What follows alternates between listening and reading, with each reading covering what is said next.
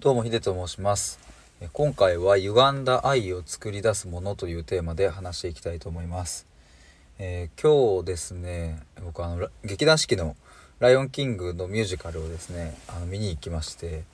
えー、先月も行ってなんかあまりにも感動してちょっと2回目に行ってきちゃったんですけれども、まあ、今回はですね2回目？しかもあんまり時間を空けずに行ったので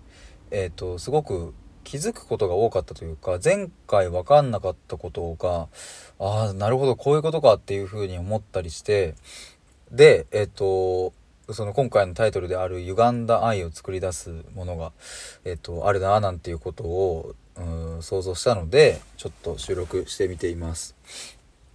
あの「ライオンキング」の中でえっ、と出てくる、まあ、いわゆる悪役として描かれているスカーっていう登場人物がいるんですね。でスカーっていうのはえっと王様の弟？ムファサ王の弟でうんまあそもそもその時点で自分が王になれなかったことに対してちょっとこううって思ってるし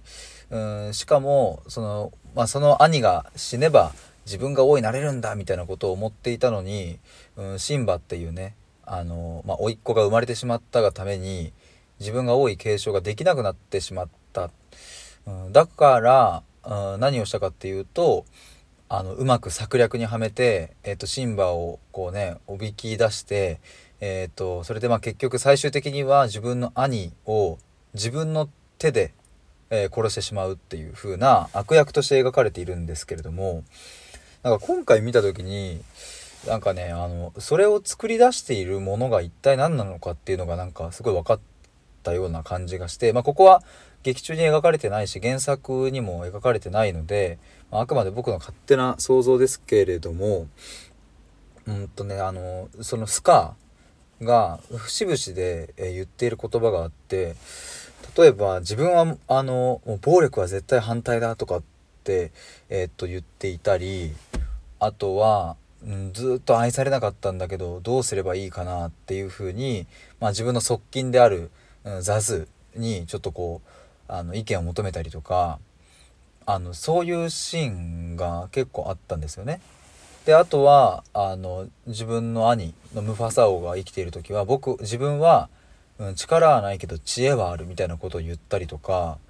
うん、結構なんか、うんと、自分の存在意義みたいなのをこうなんとか見出そうとしていたりとか、まあ、でも自分は愛されなかったっていうことを言ったりとか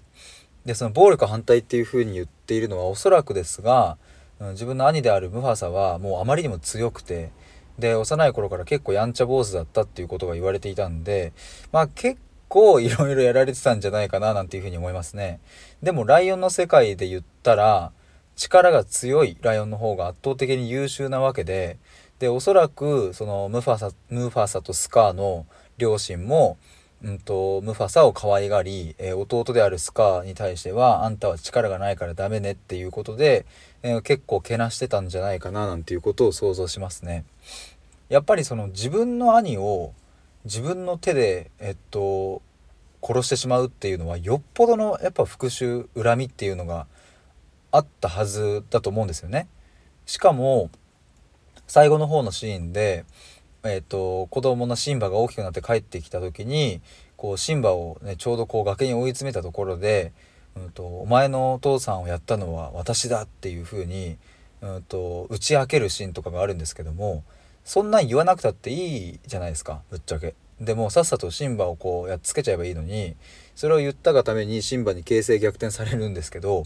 でもそれを言いたいぐらいの恨みがあったっていう風に多分僕は想像してねでそうするとそのスカーを作り出したのは結局のところ両親であり、えー、そしてムファサであるから、